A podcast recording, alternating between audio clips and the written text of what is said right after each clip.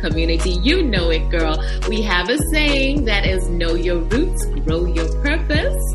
And I have a few questions for you. Of are course. You ready? I'm ready. I'm ready. Okay. So, what are you rooted to? Um, I'm rooted to, I'm anchored. Um, Transformation Church talk about anchored, anchored in God. God. I'm rooted. What are your favorite ways to nourish your mind, your body, and your soul? Ooh, you already know. I'm dancing. I'm dancing for sure. Um, I'm not only dance, I, I exercise as well.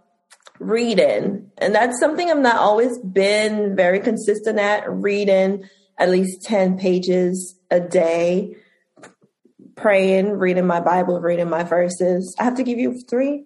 My body. Yeah, that's all. There you go. there you go.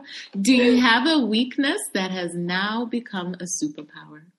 Oh my goodness. You know what? If I wasn't, if I, my weakness was that my lack of self confidence. If I didn't have, I feel like everything happens for a reason. If I didn't have the lack of self confidence, I won't be doing what I'm doing today and helping other women.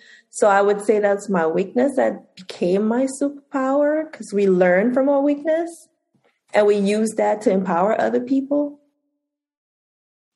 Great. And then what do you know as a certainty? Everything is going to be okay